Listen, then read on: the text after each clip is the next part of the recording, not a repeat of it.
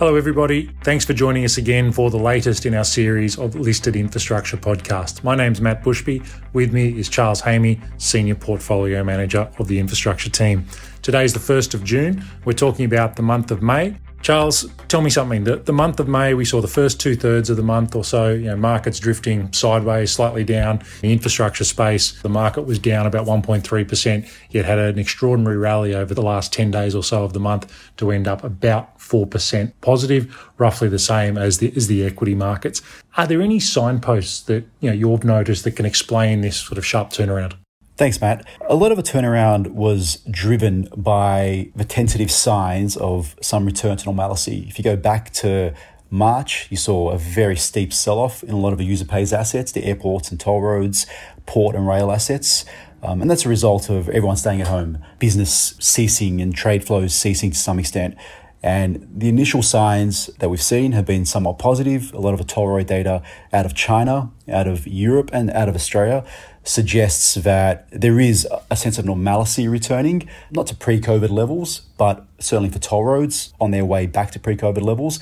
And with valuations where they were halfway through May, it didn't surprise us that you saw a very rapid rise in the share prices of some of the user pays assets Turning to the macro side of things, we spoke in previous podcasts of our view of the recession and then you know potential length of recovery. You know, over the last few weeks, we've seen a really sharp escalation in trade tensions and rhetoric. Has the macro view changed over the last month? Our macro view hasn't changed over the last month. Our view remains that the economic impact will be quite significant, and it has been significant and then you will get a, a very gradual recovery, and potentially you won't get back to pre COVID levels for, for some time. Now, the market's expectation seems to be that it'll be a, a V or a sharper U in terms of recovery. A lot of the soft data that we've seen has been okay and maybe a bit positive. A lot of the mo- mobility data that we track um, has seen, again, mobility increasing in some of the key states in the US,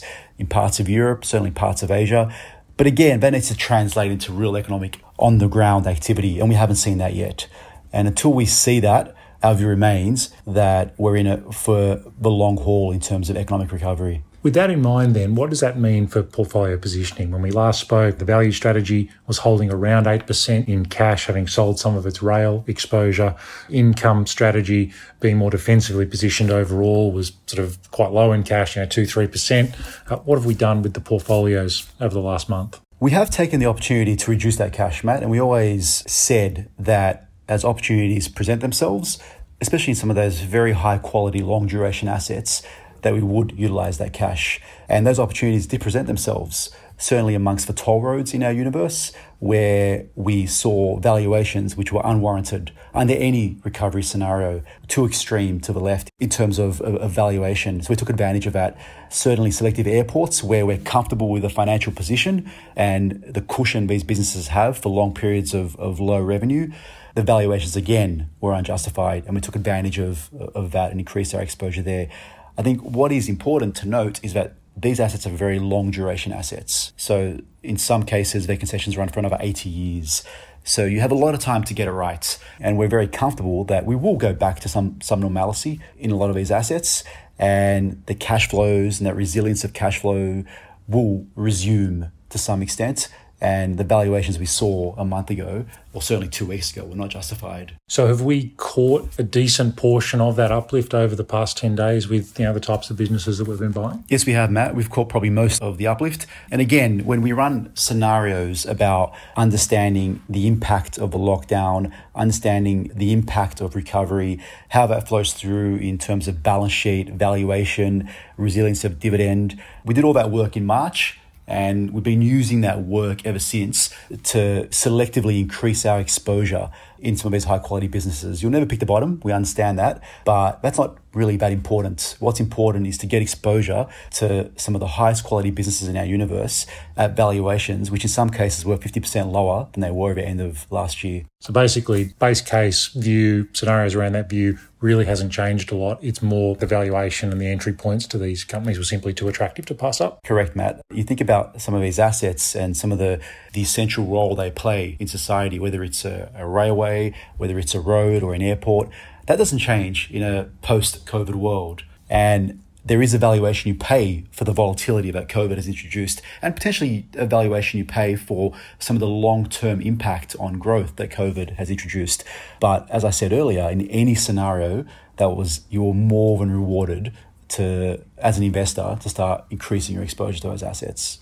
Thanks, Charles. So, overall, how are the portfolios positioned now? Going into this year, the portfolios were certainly very defensively positioned. And our view was that we were approaching the end of a long term economic cycle. And as a result, it was prudent to be a bit more defensive.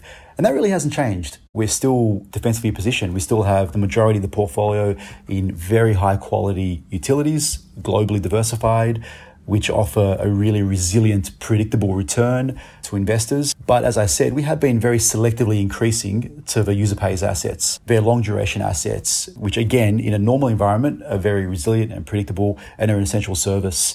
So I would say we're still defensively positioned and that hasn't changed.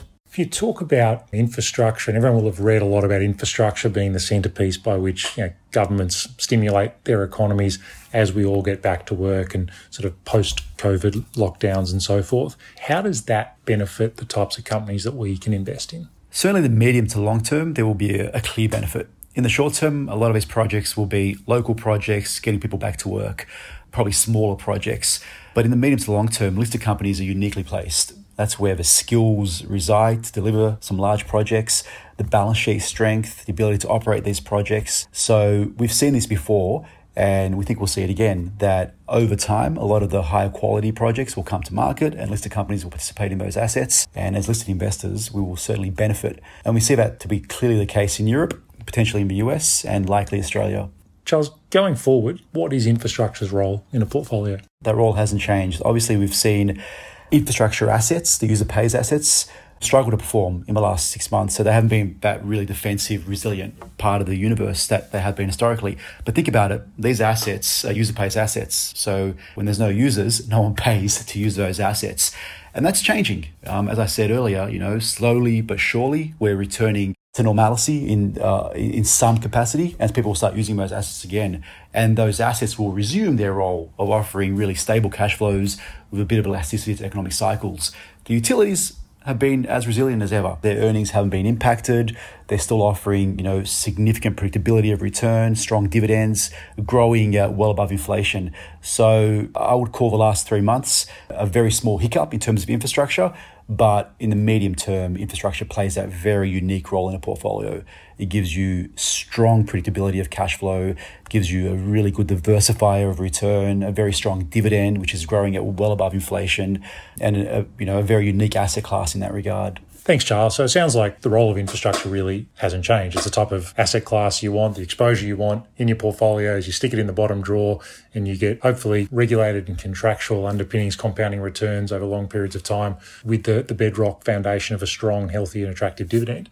Specifically in our market, has liquidity become more valuable in the current environment, do you think? Well, you've seen what happens when you have illiquidity in the current environment, and that usually means significant angst for investors. You know, if you go back to the genesis of Rare, it was our view that we could replicate those really attractive characteristics of infrastructure, the ones you mentioned, diversification of return, resilience of cash flow, predictability of dividend, etc., etc., but in liquid environments. And what we've seen recently is just how important that liquidity is. And going forward, we don't think that'll be any difference. Charles Hamieh, Senior Portfolio Manager in the Infrastructure team, thanks very much for your time. Thanks everyone for listening once again. If you do have any questions, please contact your local sales team and we'll be happy to help in any way we can.